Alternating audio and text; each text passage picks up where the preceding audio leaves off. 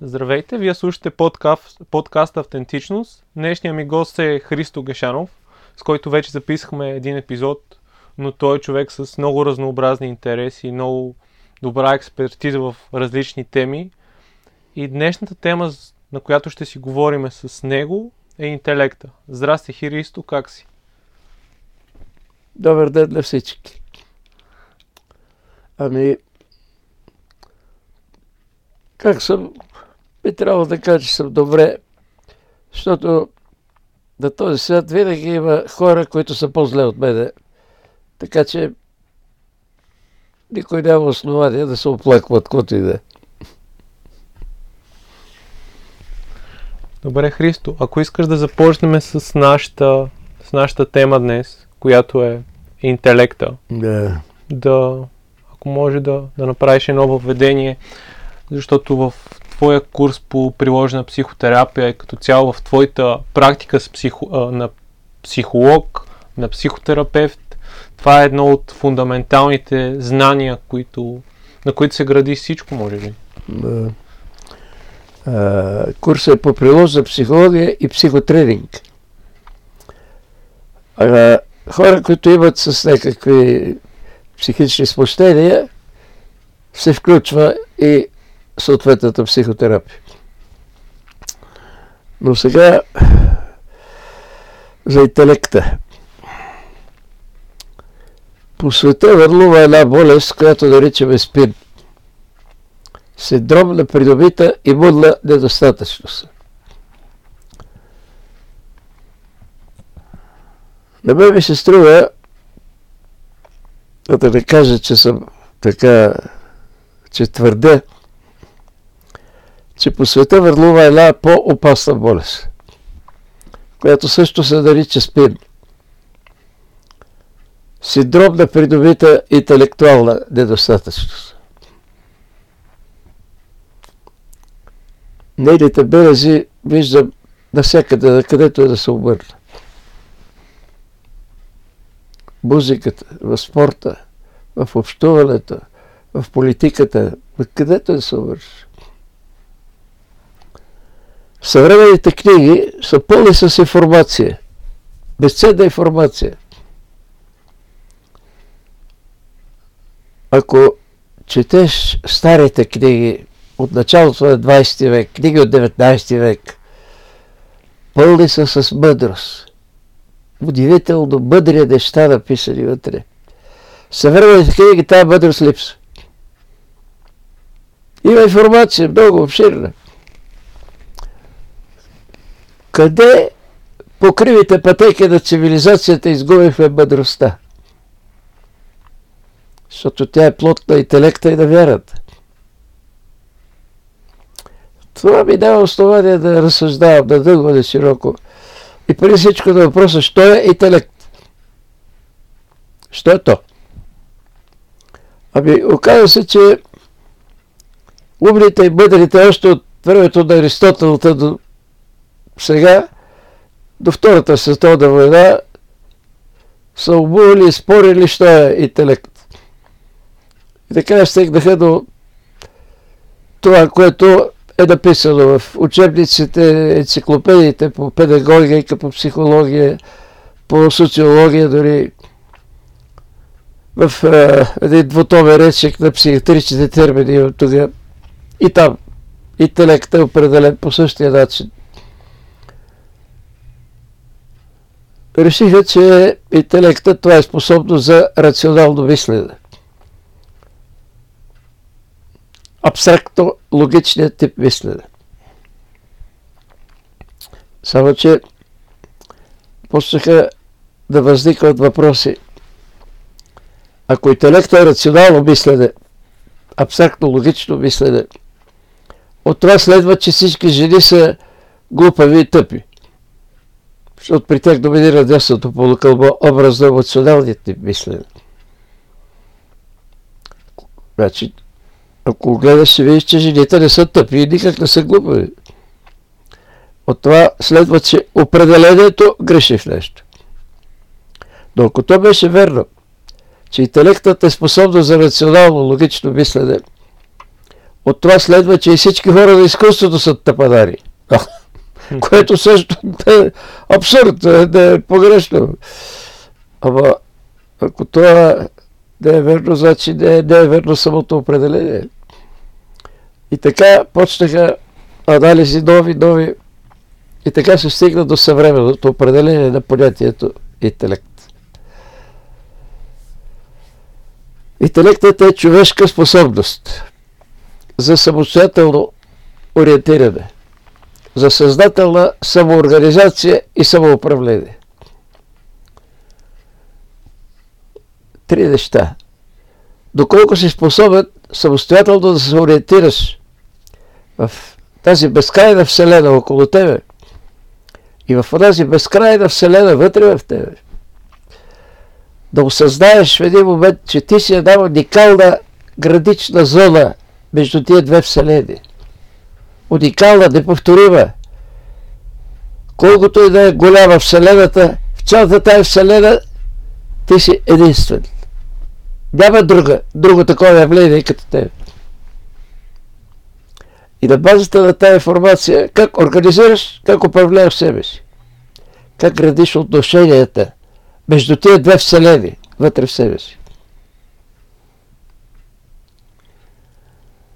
Ако човек изхожда от този тип интелект, неизбежно е да разсъждаваме защо има хора умни, хора не толкова умни, способни, неспособни, талантливи, по-малко талантливи. Защо в света има гени, негени и третата категория антигени. Възниква, възникват още въпроси от следния вид. Защо много хора сметат, че гениалността е нещо като лудост. Тия гени всичките са изперкали в някаква степен. Ето истината по въпроса, ако изхождаме от това определение на понятието интелект. Лудият мисли в обикновен хаос. Геният мисли в необикновен порядък. Разликата между двамата е колкото от земята до небето. Как поставяме определението? Как се виждаме ние в света? Да. И от тук възникват цели въпроси. Какво представляват дарбите, талантливостта, гениалността, дори от най-низкото ниво, телесното, да, да забравя определението на Артур Шопенхауер, че физическото съвършенство винаги е плод на интелектуално и духовно съвършенство. Може да се спори, разбира се, по това определение, но все пак то подсказва някои неща. Когато ме мързи да се упражнявам, за да поддържам телесната си форма в добро състояние, това да е ли преди всичко интелектуален бързъл? Има какво да се разсъждава в тази посока. Да, това е, това е доста интересно. Какво означава интелектуален мързел? Разсъждавайки, виждате какви въпроси възникват. Основни, най-важни въпроси за житето и битето на човек. Някак си последните десетилетия живеем в някакво безхаберие, като че ли всичко правим за да преживяваме така, да сме спокойни, удоволствие и толкова. Като че ли все по-малко стават хората, които търсят значими цели. Призванието си, което дава смисъл на живота А това е безспорно интелектуален процес. За да се ориентира всички тези въпроси, би трябвало да анализираме какви видове интелект съществуват. Те не са толкова много. Ето ти имаш ли такова наблюдение, мнение по въпрос? А, става дума за интегрален интелект и за, за типове, типове интелект според нашите интереси. Тоест, дали, дали поначало сме така по-любознателни в различни сфери или обичаме да задълбаваме в дадена дейност много, да станем тесни специалисти в нещо. Да, напипваш ги точно това, за това става дума. Ето сега, например, да си представим, че ти си завършил висше образование химия. Да. И продължаваш в тая посока да работиш в някаква лаборатория. Това означава, че ти прилагаш на практика тесно специалния подход и си носител на тесно специален интелект. Той има своите плюсове и своите минуси. Ами тясната специализация е това, което прави пробив в границата между известното и неизвестното. Науката. Ама изкуството, доколкото и то е познание, благодарение на тясната специализация прави такива пробиви. И така се разширяват границите на човешкото познание. Обаче тясната специализация има изключително много тъжни страни, да ги кажа, мрачни страни. Например, у нас гостуваше един руски учен, академик Бонифатий Кедров. Вероятно по-нататък пак ще го споменава в миналия епизод си говорихме за него и за връзката му с евристиката. Да. Да. Там имаше едни лекции в големия салон на Академията на науките и аз там му зададах един въпрос. Какво мисли за тясната специализация? И той, ето това беше неговия отговор. Тясната специализация, казва, това са капаците, дето стоят пред очите на коня, да гледа добре отъпкания път пред себе си и да не се разсейва на страни. Това е тесният специалист. И когато дойде човек с нова идея, нов проект, ново решение, нов метод, нова система, обикновено първият, който се обявява против, е именно този тесния специалист, който дори не подозира че са възможни други пътища към целта, може би дори по-ефективни. Ето това е трагедията на съвременния свят. Целият 20 век, а ето и нашия 21 това е епоха на тясната специализация. Навсякъде се търсят специалисти с висока квалификация. С точно определени умения в нещо. Голям специалист. И на времето Нилс Бор, големия физик, около 1930 година, го запитаха по същия въпрос, какво мисли. И той каза, ами те специалист човек, който с течение на времето знае все повече и все повече за една все по-тясна и по-тясна област. В края на кращата това е човек, който знае всичко за нищото за да улица. Това е тясната специализация. Те си специалист няма как да знае какви ще бъдат последиците от това, което създава със собствените си ръце и разум. Защото не вижда света около себе си. Ами това, което създава в неговата си област, след време ще влезе в взаимодействие с други области, които той не познава и невъзможно да предвиди последици. Е по тази причина дай тежките екологични катастрофи на нашата планета, ако проследиш, ако разследваш, ще видиш, че в основата стоят действията на някой тесен специалист.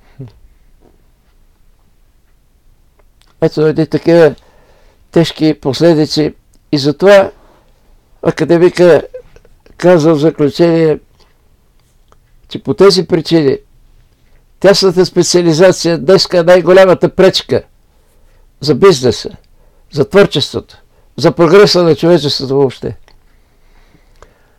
Ето от такива минуси може да ни избави втория тип интелект.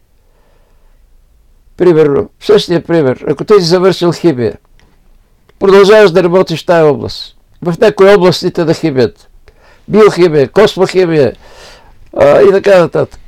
Аналитична химия и прочие. Ако обаче заедно с това си способен да привличаш информация, методи, средства от други области, ето това означава, че ти прилагаш комплексния подход и си носител на комплексен интелект. До голяма степен това компенсира минусите на тясната специализация. Може би по тая причина един Анатолий Карпов, знаете, трикратен световен шампион по шахмат. В неговата книга, озаглавена Деветата вертикала,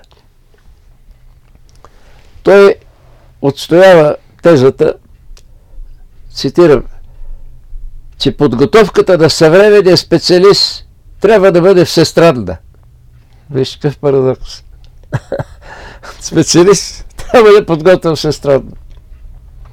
А книгата му не случайно се нарича Деветата вертикала. В шахматното поле има 8 вертикали, 8 хоризонтали, общо 64 квадратчета. Така се нарича и международното списание по шахмат. Списание 64. Между другото, Карпов има економическо образование више и второ више журналистика. И е тренирал безброй видове спорт. Тоест не те се специалист само в шахмат. Оттам възлизат и неговите способности за анализ и за предвиждане и така нататък, без които шахмата изобщо нищо не става. Нали? Но той казва, за това е заглавието на неговата книга, Деветата вертикала, че в шахматните битки, особено на най-високо равнище, победата се изковава по деветата вертикала. И това е психологията. Един удивителен психолог. Ще откриете, ако четете неговата книга. Третия тип интелект. Ако ти познаваш всичките основни области на човешката дейност, познаваш техната терминология, способен си да работиш с специалистите в тези области. Те не са толкова много тези области. 21. Наука, изкуство, техника, технология, медицина и здравеопазване, спорт, военно дело, право и така нататък. Да. Философия, може да ги изброяваме. Повтарям, ако познаваш всички тези области, работиш способен с специалистите в тези области, това означава, че ти си носител така прилагаш интегралния подход и си носител на интегрален интелект, който компенсира всичките минуси на тясната специализация. Нещо повече, както говорихме миналия път за евристиката, за творческото мислене, оказва се, че интегралният подход това е магистрален път за разковаване на творческите способности от човека. Вече почти 60 години преподавам евристика, след какви ли не аудитории и да всякъде се потвърждава категорично този извод, че интегралният подход разковава скритите заложби дарби във всеки човек. И не само това, ами те се развиват все по-активно с течение на времето. Човек става все по-богат в творческо отношение.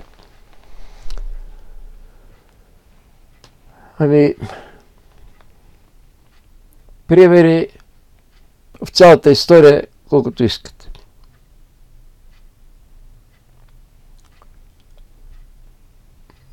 Да вземем, айде, да вземем един Аристотел. Най-универсалният ум на древния свят. Някъде около 350 години преди Христа, така по памет. Аристотел създава науката логика. Това нарича логистика.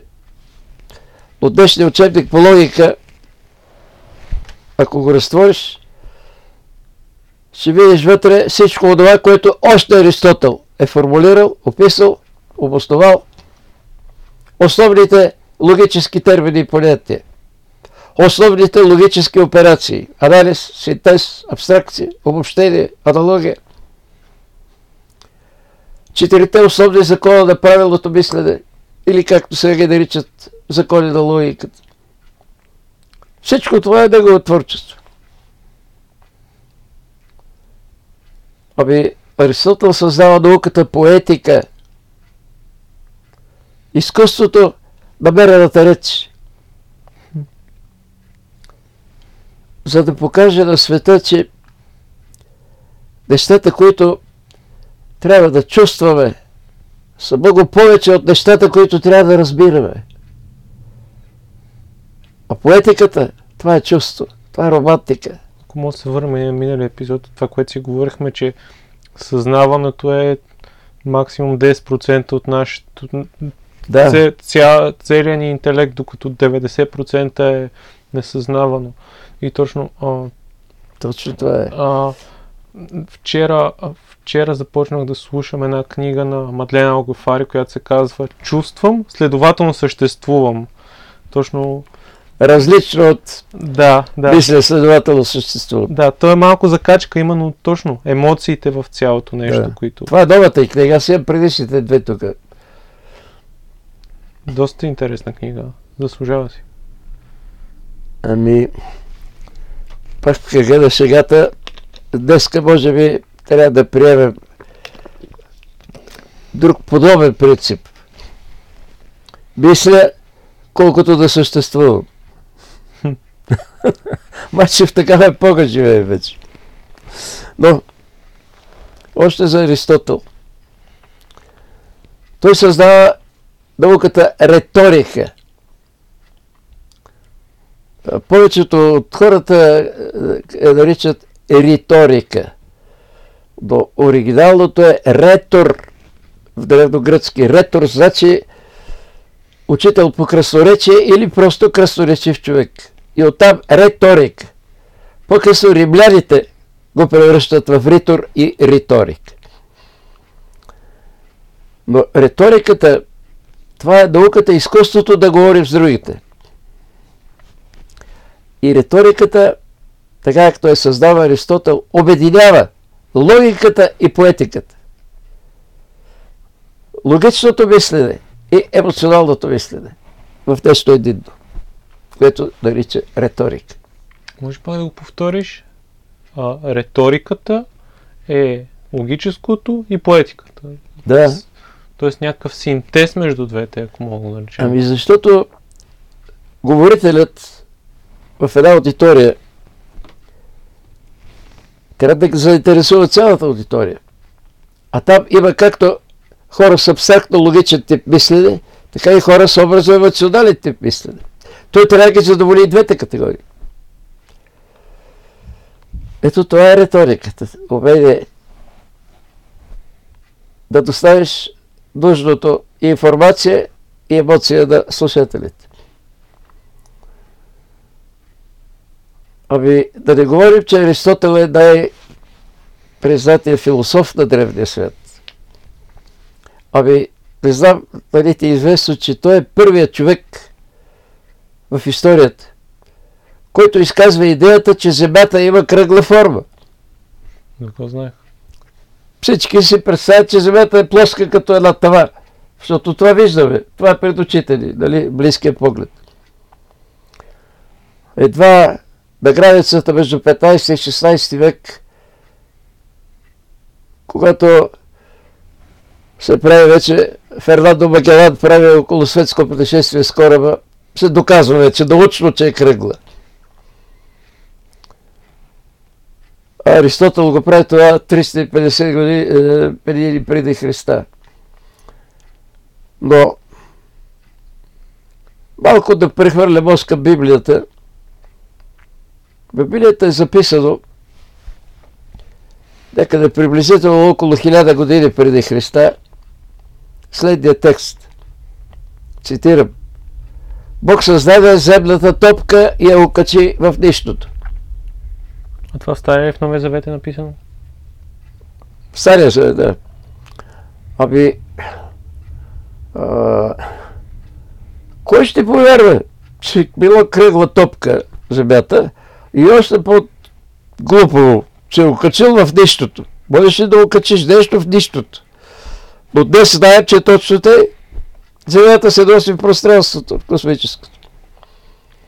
А първият човек, реално, който го е казал, Аристотел, нали така? Да. После Галилео и... Е, Галилей, той е много след това. Да. И Аристотел въвежда висшата геометрия в Европата, която е създадена, както и алгебрата в арабския свят. Ал-Джабър е на арабски. Просто виждаш каква е универсалност. Ако трябва други примери да даваме, ами представи си един средновековен арабски лекар, прочут Абу Али Ибн Сино. Обикновено да го наричат Авицена – преди 30-40 години на руски язик излязаха неговите съчинения 8 тома. Всеки един е дебел по 5 см. Голям формат. 8 тома с общо заглавие Канон на врачебното изкуство. Неща, които съвременните лекари би трябвало да четат, да четат, да се учат от него.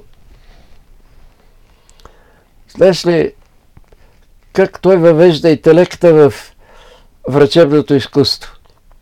Ето неговата практика. Представи си, че си една болна жена, пациентка, аз съм авицена. И случвам те, ти си казваш болестите, болешките, и тогава аз съм да ти казвам, виж сега, жено, тук в стаята сме трима. И ти се оглеждаш и се чудиш как сме трима, като сме само двамата. Тук в стаята сме трима. Ти, аз и болестта. Ако ти си с болестта, аз не мога в нищо да ти помогна, върви си и търси си друг лекар. Ако ти обаче си с мене, двамата заедно ще справим с тази болест. Виждаш как интелектуално приобщава другия човек към себе си. Защото има много хора, които, да не звучи грубо, които са влюбени в болестта си. Много обичат да си разказват болешките, така предизвикат вниманието, грижата на околните. Няма с да ме забележат, а като говоря за болестите си, може би ще ми обърнат внимание. Ето, водят се от подобна представа. Може би известна доза психосоматика има, че... Точно психосоматика. Колкото повече си разказваш за болестите, ти си правиш самовношение. И сам се закопаваш все повече. Затова ето толкова литература излиза през последните години за силата на положителното мислене. Да, доста има, има и стойностни неща вече има и неща, които са обърнати към маркетинг, към печалба. Малко съм така... Съм... Да. да. Сега, Сабия Вицеда, той не е само лекар. Той е астроном. Той създава една от първите астрономически обсерватории. Той е поет, той е философ, той е художник. Смета колко неща. Понеже говорим за интегралния интелект. Възможно е човек да бъде интегрален интелект днеска. Ами, как е било възможно по времето на италианския ренесанс цяла плеяда творци да са типични интегрални интелекти. Те са художници. Мнозина от тях са музиканти, архитекти, изобретатели. Всички тези неща в едно. Не три в едно, като кафето днеска, ами даже 10 в едно, 20 в едно. Може би най-блестящия пример в това отношение е Леонардо да Винчи. И не може би, ами със сигурност. Леонардо е работил професионално във всички тези 21 области на човешката дейност. Оставил е решаващи дели във всички тези области. Военен инженер, специалист по а, дизайн на дрехите, на костюмите, фойерверките, той ги изобретява. Първият проект за танк, първият проект за хеликоптер, първият проект за подводница. Доста карнавали е правил известна част от времето костюмите и тия неща. Той, да, той ги моделира. Да най-големите кралски величия, костюмите, той ги моделира. А нещо, което, а, защото аз не съм ми дочел още, но има една много добра биография на Леонардо, на Уолтер Айзаксън. Той по принцип на доста известни личности е написал за мен. Може Да. би един от най-добрите биографии на нашето време. Да. А, нещо, което според мен е проблем в момента да си интегрален интелект и, и още от времето, когато Леонардо е живял, е, че той е бил много съден за това, че не завършва част от нещата си и така в срокове, защото според мен той повече се води от вдъхновението и от, Да. от, от собствената си рамка за времето, отколкото от някакви общо валидни обществени норми.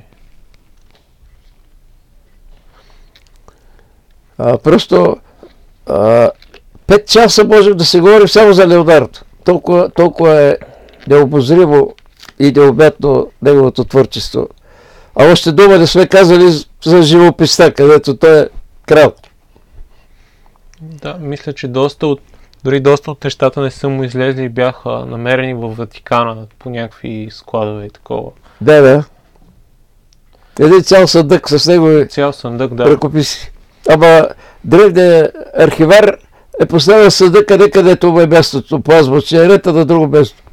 И затова е останало неоткрито до сега. Но, ако продължим въпроса, можеш ли да бъдеш Леонардо днес? Трябва да минем през Михаил Василевич Ломоносов.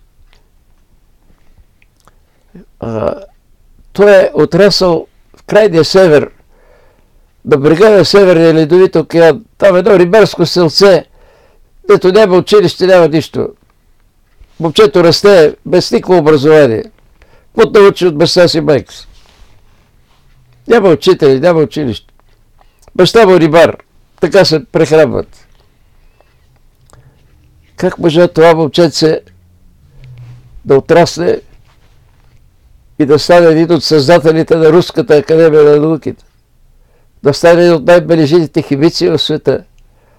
Той заедно с френския химик Лавуазие едновременно откриват кислорода, Това кога се случва? без да се познават помежду си, без да са взаимодействали. И двамата му дават едно и също название. Хм. Жизнения въздух. Много интересно е този паралел. Аристотел е един от създателите на руската словесност. Той е поет, той е философ. Имам тук два тома от негови съчинения. Дълбоко вярващ човек в Бога. Как от това просто момченце става този академик? Доближаваме до нашето време. Изследвайки въпроса, можеш ли да бъдеш Леонардо днес? Да говорим за Алберт Айнштайн. Нещо, което да, да, бих казал аз до, няко, до известна степен запознах с Айнштайн.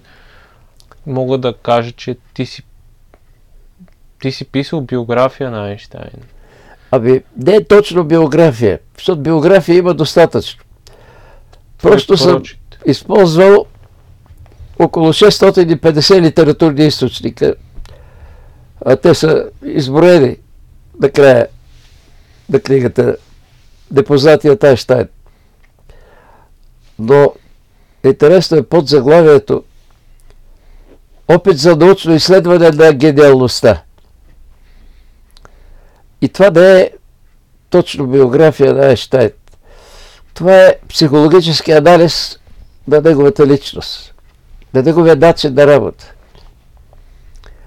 Ако четете книгата, ще видите, че неговия живот и начин на работа представлява едно превъзходно училище за творчество. Буквално. Училище за творчество. Една изключителна методика на мисловния експеримент, благодарение на което той създава и специална теория на относителността 1905 година. А 19-та вече е общата теория на относителността, където добавя и гравитацията. Нещо интересно като цяло, което аз научих в тази книга е, че това е тази общност в света на физиката е била имало е много гении, които са, които са да. издигнали нивото и знанията на, на съвсем друга. Да. Е, това проследяваме. Значи, първата третина на 20 век. Това са цяла плеяда подобни интегрални интелекти. Нилс Бор. Нилс Бор, Паул РФС, а, кой беше? Вердер Хайзенберг, Паули. Много са. Да. Може да се каже, че съвременната физика е основана е от тая плеяда учени. Буквално всяка година стават открития, невероятни. Но бих казал, че Айнштайн е той е, който хвърли камък в езерото на физиката изобщо. И от този хвърлен камък вълните и до сега не са се спряли и оталожили. И до сега продължават да се откриват нови неща, основавайки се на творчеството на Айнштайн. Той самия като интегрален интелект последните 20-30 години от живота си е посветил на това да създаде тъй наречената обща теория на полето. Формули, които да обединяват в себе си всички сили в природата. От механичните сили, през електростатичното привличане и отблъскване, през магнетизма, през химическия афинитет, да се стигне до гравитацията. С единна формула да ги обедини всичките. За съжаление, търсейки тая формула, той се е спуснал по наклонената плоскост на тясно специалния подход. Търсене математически израз. И е допуснал интегралния подход, благодарение на който направи другите си велики открития. Затова и не е успял. Подобен опит правеше и Хайзенберг на времето също. И той не успя. Но то това е отразено и в Библията. Записано е още в Стария Завет. Пророк е записал Божиите думи. Аз казвам, влагам познанието в сърцето на човека. Без да може обаче той да проумее до край делото на ръцете ви, казва Бог. ами това виждаме в цялата история на науката. Напредваме, напредваме, сме далече от цялостно разбиране на всичко. В този смисъл можем да кажем, че познаването на частностите ни прави слепи по отношение на цялото. От отделните дървета не виждаме гората. От друга страна, интерналният интелект е едно нищо, прав за работа, без тесно специална и без комплексния. Тия двамата създават информацията, която използва интегралния интелект. Нали? Той стъпва на тяхната основа. Без тая тясно специална информация и комплексна информация, интегралният интелект нещо не може. Той борави с тази информация. А обществото има нужда и от трите типа интелект. Остава всеки човек сам да открие къде му е дарбата, къде му е заложбата. И да тръгне в една от трите посоки. Сега, аз имах а, щастливата възможност да определям собствения си път някъде, когато бях ученик в 8 клас. В резултата един спор, за който съм ти разказвал и друг път, с един мой ученик и нашия спор продължи 40 години. Той от позицията на Библията и вярата, аз от позицията на науката и атеизм. 40 години спор. Но в началото на този спор първите ми разговори с него беха да се ориентира в себе си. Аз кой съм? Аз какъв съм? Да, нека да продължим, Христо, с твоята история за да. как ти си избрал интегралния подход. Ами, спорейки за вярата и науката,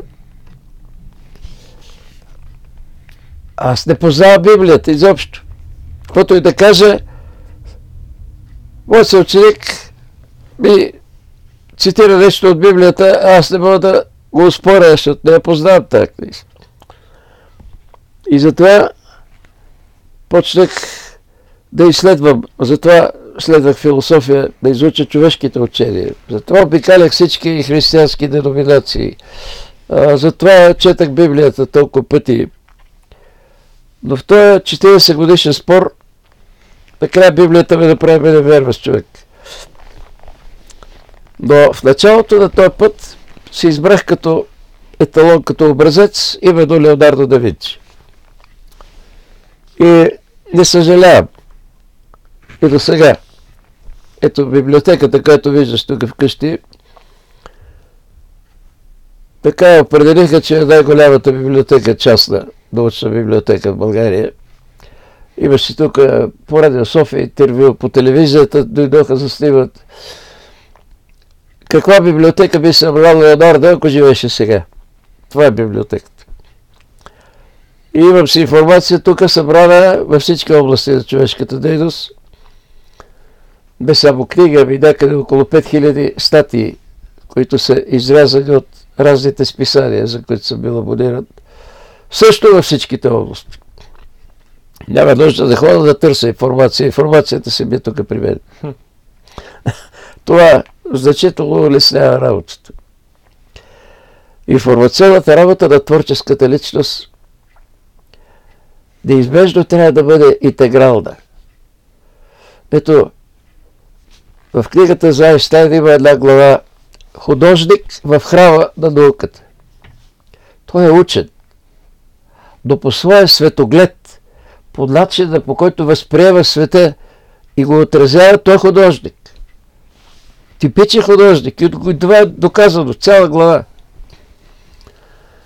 А, може ли днеска интелектуалният човек да бъде така многостранно развит?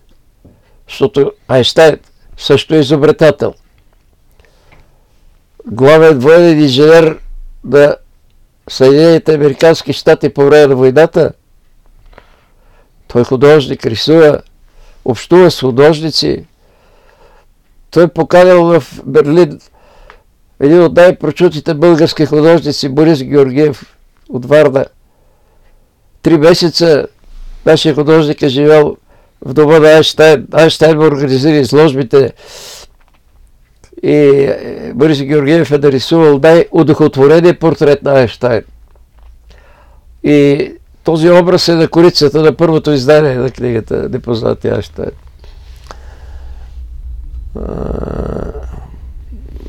той пише стихове още. Свирил е професионално на цигулка и на пиано. Какви ли не неща още. Той е автор на невероятни афоризми и сентенции. Проблема е, че тези негови изречения а, са пръснати между научните му съчинения по физика. Ами физите, физиците не обръщат внимание на тези изречения, те са за тях някаква плява излишна. Те четат формулите, законите, математиката. Цифрите, да. А литераторите, като правило, не четат съчинения по физик. И така, тези изречения, уникални неща, са останали непознати. Най-добрите от тях ги цитирам там. Напоследък излезаха вече и две книжки малки с афоризмите на неща на български язик. Да, да сичам ги последно време по книжаниците, има ги. Например, той ти казва за образованието. Задават въпрос. Кое е вашето мнение за образованието? Отговор. Образованието е това, което остава в главата ти, след като забравиш всичко, на което са те учили в училище. Или другия вече съвсем бъден израз, който може би ръководителите на образованието в България днес би трябвало да се замислят. Айнштайн им казва още от 1930 година им го е казал. Дано сега го чуят. Участият не е теджера, който трябва да се напълни, а е факел, който трябва да се запали. Образованието би трябвало да мотивира участие, да го вдъхновява, да открива дарбите му, призванието му, на това, на което ще се посвети по-нататък в живота. Няма такива работи в образованието сега. Образованието е да гради интелект. Защото, казвам това, защото самия интелект е нещо интегрално. Ако си направим един разговор за същността и структурата на човешката психика, ще видиш колко много елементи има. Интелектът е това, което ги интегрира, обединява в себе си тия всички елементи. Познавателни процеси, емоционални процеси състояния, темперамент, основни свойства на личността, навици и привички. Всичко това е интегрирано в понятието интелект. Самият той е всестранен. Той разбира и анализа, разбира и обобщението. Той вижда и на дълбоко и ширина. Така че това е, бих казал, най-нормалният път за развитие на, на човека. Така се раждат и творческите му способности.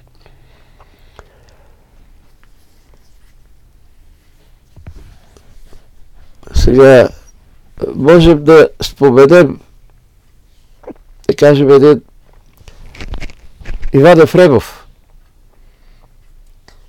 Малко хора днеска го знаят това име. Съдя по това, че доста хора са ги питал, знаете ли нещо за Иван Ефремов? Обикновено дигат рамена и казват ми, не, не знам. Има една цяла плеяда, плеяда руски мъдреци, руски философи, които са били именно така интегрално изградени. В историята са останали като руските космици. Защото те са разсъждавали както за микросвета, така и за Вселената, за макросвета. Познавали са нещата. И може би Иван Ефремов е последният от тях. Но сред тях е името на Константин Едуардович Цилковски, създателя на астронавтиката, на космонавтиката. Има и други двама, един американец и един французин, но по време Цилковски е първия, който е формулирал нещата. Единственият му близък приятел, който създава науката биоритмология, също интегрален интелект и т.н. нататък. Иван Ефремов е доктор на биологичните науки. Когато бях ученик в гимназията, излезе на български език един сборник негови научно-фантастични разкази. Ами не беше кой знае какво. Тогава много се увличахме от научната фантастика. Ама, когато бях в 11 клас, излезе на руски неговия роман Мъглевината Андромеда. Също фантастика. Веднага стана бестселър, проведе се по цял свет, това число и на български. Всички бяхме запалени по неговия роман. По-късно той написа и издаде още няколко книги, в това число Атиляката Таес, има на български. А най-красивата, най-бъдрата жена на древността. Любимата на Александър Македонски. Това наистина, ако човек иска да опознае същността на жената и женствеността, би трябвало да чете тази книга. Много жени има, които не познават жената в себе си. Изкарват целия си живот без да се събуди на жената в нея.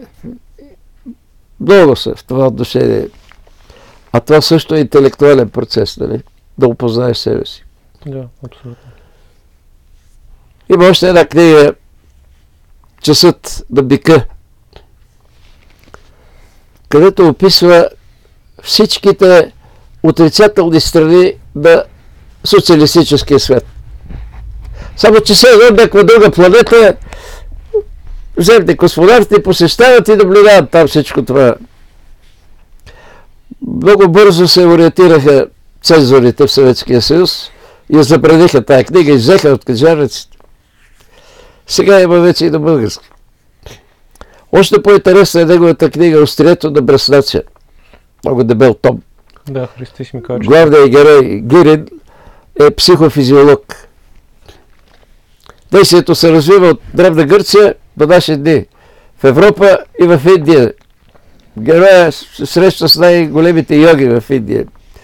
Ами от тая книга на Иван Ефремов аз съм научил за психофизиологията повече, отколкото от цяла полиция научни книги в тази област. Има на български, всеки може да чете. Иван Ефремов още преди войната създава една нова наука, благодарение на която на собственото си бюро в Москва открива и съобщава, че далечния север, в Якутия, се намира най-голямото елмазно находище в света.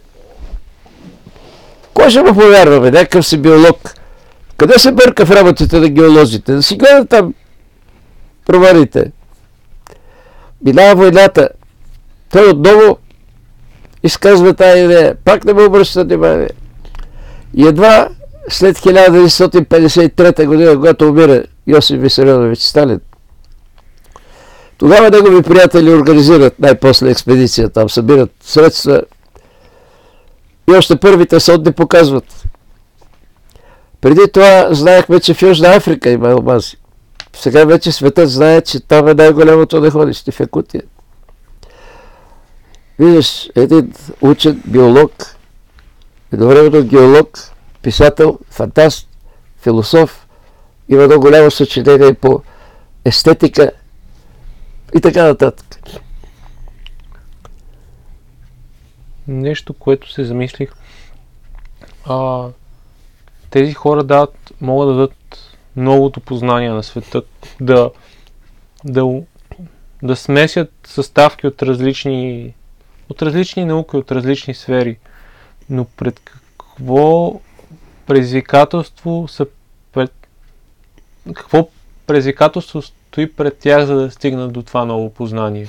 Със сигурност, според мен, е, не, дълго време не са разбирани от общността около тях и са смятани по-скоро за доста хаотични.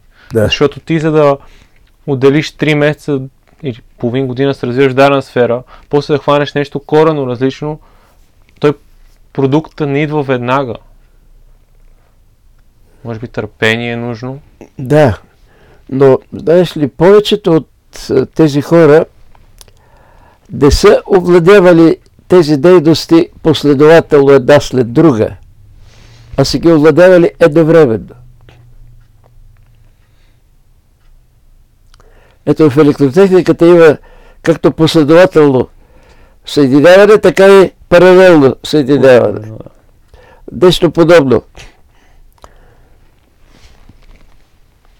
Ами, оглеждам си опита на други, собствения опит, че ли винаги съм се интересувал от всичко. Това е подхода на Леонардо да Винчи и на останалите, за които споменах. Едновременно. А, доколкото знам и ти, четеш няколко книги едновременно. Да, да. Това, това може да го дадем така като, като хората като критерии да, да се ориентират по себе си. Едно от нещата е наистина, аз това съм го забелязал по себе си, че в момента съм хванал сигурно 7-8 заглавия, които аз чета 10-20 страници, в които наистина влизам, концентрирам се, но в един момент сякаш усещам, че това нещо не ми е толкова интересно искам да захвана друго, което да ми събуди интереса. И да. после да се върна на първото. Ето, същото съм преживял. И понеже сега съм и малко увредени очите и не мога директно вече сам да чета, но тук това са десетилетия наред. Стояха на една вертикална копчина 20 книги в разни области. И така се разнообразявах и аз живот. Чета, чета, почва да ми става скучно, оставям тази книга, взем другата. Да, защото про мен това дава една друга структура на четенето, защото ти четеш до когато ти е интересно и твоята цел не е да завършиш книгата, а да ти е максимално приятно докато четеш и максимално полезно за теб. Да. И ето сега тук стигаме до едни много интересни неща, които сега бих само загатнал, защото си струва да отделим час и половина-два да говорим за това друго удивително нещо, за което сега само ще загатна. Интелектът с неговите два етажа. Съзнание и подсъзнание. Съзнанието, както установяват съвременната наука, мога ти цитирам и автори, произведения, имам и мои научни публикации на авторитетни научни форуми по същия въпрос. Съзнанието е едно нищожно островче в безбрежния океан на подсъзнанието. Безбрежния е точна дума в случая. Большинството хора нямат понятие от това и не знаят как да го използват. Подсъзнанието има редица преимущества, благодарение на които то е способно да реши всеки проблем, всяка задача. То работи с 4-5 порядъка по-голяма скорост, отколкото съзнанието. Още няма компютър, който да работи с така скорост, с която работи подсъзнанието. Нещо повече. Специалистите в електрониката, кибернетиката не могат да си представят кое следващото поколение компютри би могло да работи с подобна скорост. Съзнанието обработва информацията със скорост 10 на 10 степен бита в секунда. А подсъзнанието 10 на 14 до 16 степен. Виждаш ги. 4 до 6 порядъка по-голяма скорост. Защо 14 до 16? По това се различаваме хората колкото повече натоварваш подсъзнанието си с проблеми, задачи, толкова по-ефективно почва да работи, т.е. толкова по-голяма скорост. Уникални преимущества, да не ги изброявам. Ето това е подсъзнателната интелектуална дейност, която наричаме интуиция. Ето, ако искаш някой ден ще седем и ще разговаряме за интуицията, ще ти давам и пример и ще видиш какви невероятни неща се постигат. Но ето ти дай простия пример. Единственото, което мозъкът, носителят на интелекта, единственото, което мозъкът не може да научи, е да престане да учи. Той възприема всичко. Въпросът е, дали ще оставиш твоя мозък да възприема така всичко хаотично, а то значи вътре в главата ти всичко ще бъде същия хаос. Или системно ще го зареждаш. Дали системно ще зареждаш твоето подсъзнание? Защо е необходимо това? Ами едно от преимуществата на подсъзнанието е следното. Структурите, които отговарят за съзнанието, имат нужда всяко денонощие ти да спиш 8 часа, за да могат да се възстановят за следващия ден. Подсъзнанието работи денонощно, както сърцето. Е, дали ще го оставиш това подсъзнание хаотично да възприема и през нощта да работи хаотично и да съдува всеки небивалици и фантазии, или ще го зареждаш системно с проблеми, с задачи и през нощта, докато ти спиш, твоето подсъзнание ще работи за тебе. И на други ден ще даде готови решения, готови изводи. Идва се един момент, в който ти можеш вече съзнателно да управляваш тая подсъзнателна дейност. И да определиш срок. След 20 дни да ми подаде решението на даден научен проблем, или творчески проблем, или бизнес проблем. В определен ден и час подсъзнанието ми го подава. Има си методика, по която се овладяват тези неща и това правим в нашия курс по приложна психология и психотренинг. Да, Христо, ти си ми разказал за твои ситуации, в която ти си го прилагал за себе си дълги години. За писането на научни статии, как ти се подготвяш и след в определен период ти мислиш за корено различно нещо и го оставяш на подсъзнанието ти да, Да? да предмисли цялата информация. Ама знаеш ли колко хора са минали по този път и са го постигнали? Ето, интегралният Леонардо днес. Примерно. Оттатък в една библиотека срещу туалетната. Имам около 30 стихосбирки от разни автори, от разни години, от разни издателства. Много са ми скъпи, всичките са с автограф. Това са хора, които никога не са подозирали, че имат такава поетична дарба. Станали са поети е тук на това кресло до мене. Всичките до един. Е тая картина, виждаш ли? Да. 28 годишен човек изкара нашия курс по психотренинг и идва накрая, така, всички курсисти накрая си дават свое мнение за курса. Ако има критични бележки, идеи, как да се усъвършенства курса, и той пък си получава дипломата, за, че е завършил такъв 8-месечен курс. Заедно с това той ми с тази картина. Това е първата картина, която той е посегнал да рисува в живота си. Да, наистина картината е Ето красива. виждаш, е, Да. прави си изводите. Вчера имах тук едно семейство от провинцията. Жената е на 57 години, мъжът е на 58. Тя обаче се старена, единият крак е неподвижен, има остеопороза, едва за в течение на 10 минути се качваха по стълбите, ние сме на първия етаж. Мъжът й помагаше. Детска учителка, преподавала в начално училище. Интелигентна жена, но никога не е писала стихове и никога не е рисувала. Е, сега искам да ти покажа нейната книжка. О, айде ти да я вземеш, бе. Че ще объркам жицата тук пак. Добре. Само. След телефона е, там е легнала една бяла книжка. Да. Разгледай да видиш. Картините и поезията й. Мариана Царуска, Песента на тишината. Аз не знам нали тази книга може да се намери. Но да, изглежда с много красива корица. Да. Гледай какви картини е рисувала. А всичко е нейно. И Да, картините и... Всичко е нейно, бе. Страхотно е. И как Христо може да... Така, аз би го нарекал все едно слоевете, които обществото и средата, в която израства ни на, наслагва, че не мога да, да определени неща, как, как си справяме срещу това нещо и почваме да творим. Сега,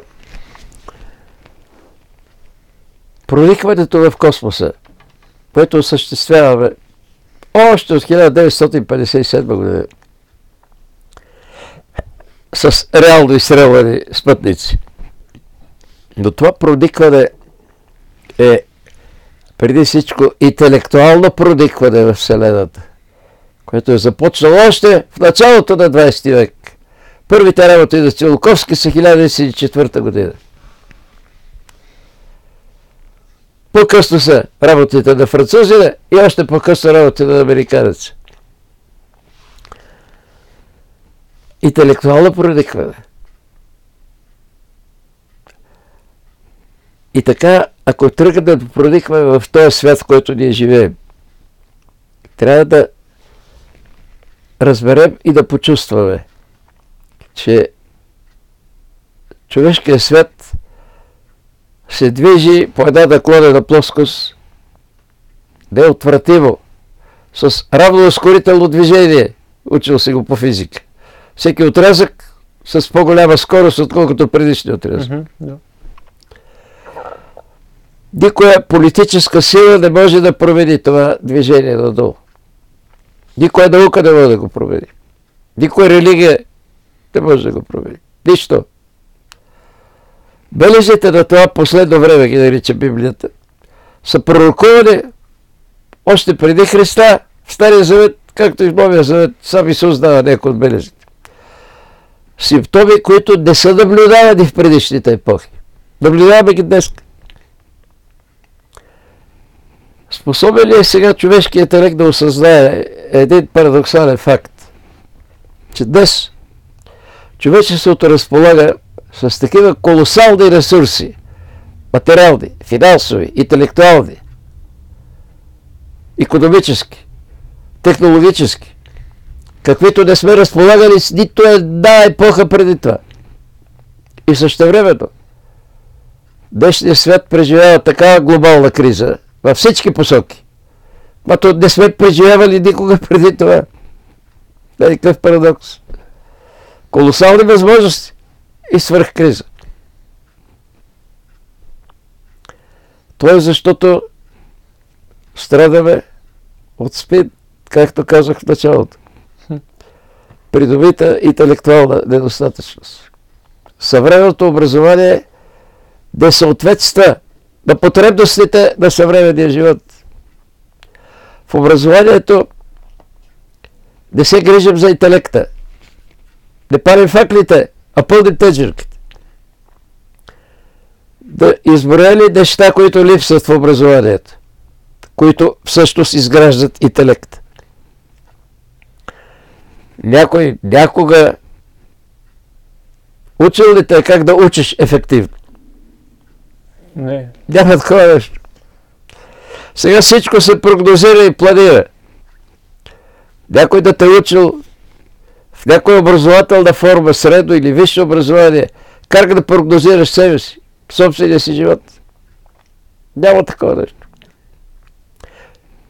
Как да организираш собствените си финанси в бъдещия и семейния бюджет и до това никой не те учи. И всички вървим по пътя на пробите и грешките. Да.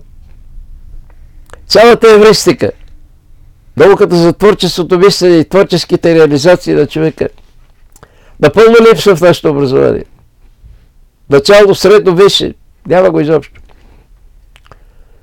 Цялата сексология, напълно липсва в нашето образование. Това, което се нарича управление на диалога, изкуството на диалога. Напълно никой не ни учи за това. А то има три части. Изкуството да спорим, изкуството да убеждаваме, изкуството да общуваме. Какво значи то? За да спориш успешно, ти си длъжен да познаваш логиката. За да убеждаваш, длъжен си да познаваш психологията. За да общуваш, трябва да притежаваш това, с което се общува сърце и душа. И целият байсторлък, аз го наричам виж пилотаж. Умението да превърнеш спора чрез убеждаване, да го превърнеш в общуване. Ето това е диалога.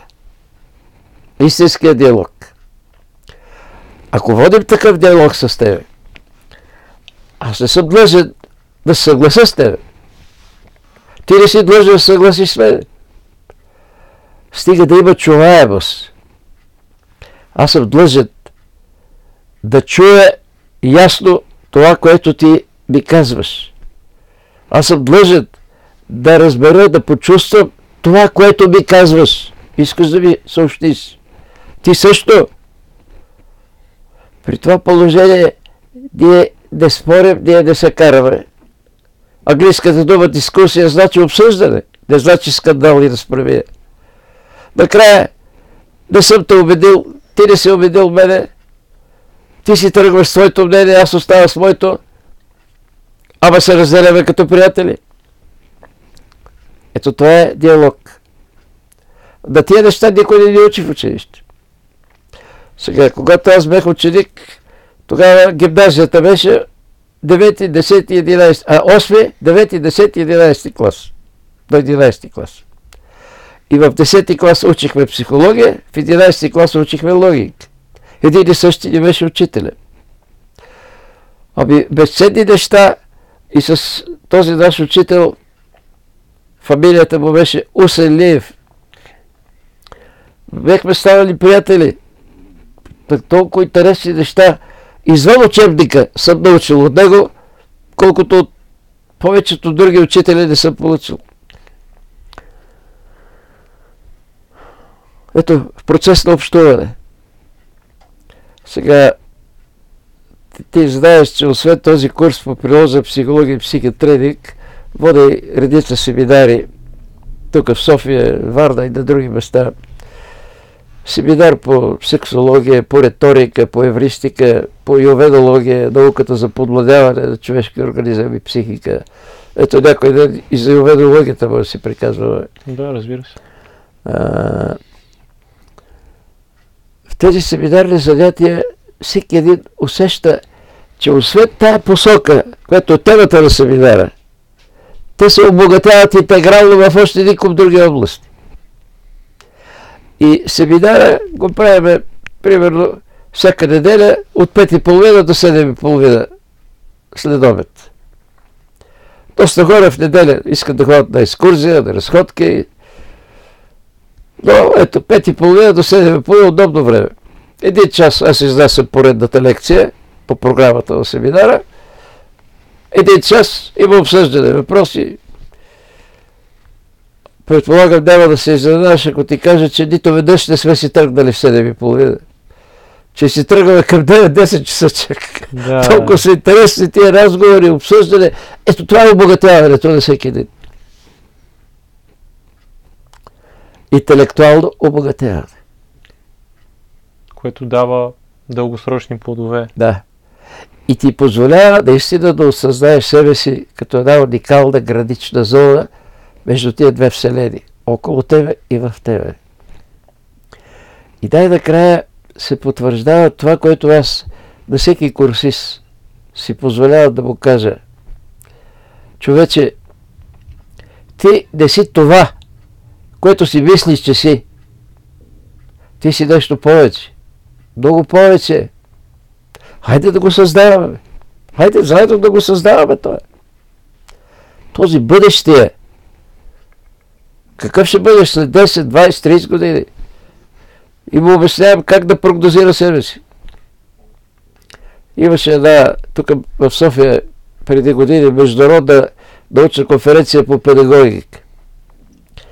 Имаше цял ден продължава конференция с три доклада Първия беше на един руснак, втория беше на един француз третия беше моят доклад.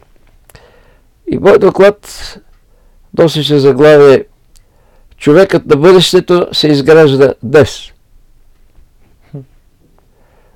Това е темата и на курса ни, и на семинарите, и на всичко, което правим. Какво правиш днеска, за да го създадеш от за бъдещия? От кого зависи това? Ами, от мене си зависи, да. нали?